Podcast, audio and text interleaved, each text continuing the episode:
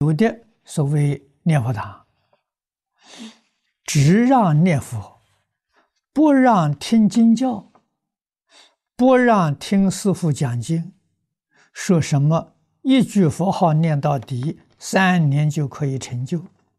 念佛堂的堂主还说自己听净空老法师讲经啊，已经十几年了，全都明白了，所以。听他的就没错，不用再听老法师讲经，也不让到汤池去参学《弟子规》，这样的念佛堂能去念佛吗？如果念佛堂的堂主确实对于经中的这些理论啊、仪规都明白了，可以啊。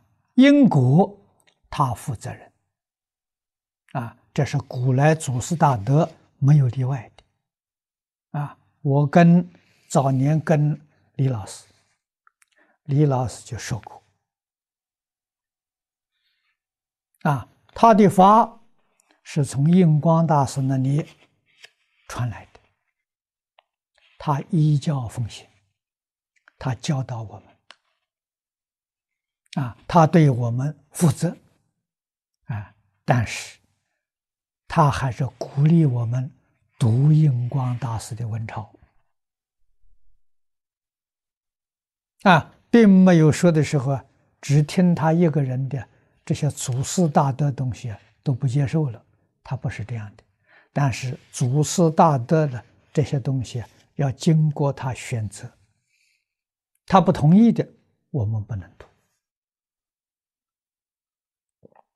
啊，那我们在这边学经教，啊，不是专念佛，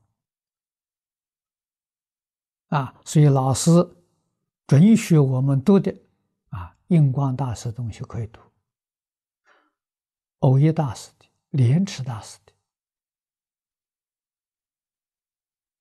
的，啊，经教方面呢，近代的地仙法师的著书可以读。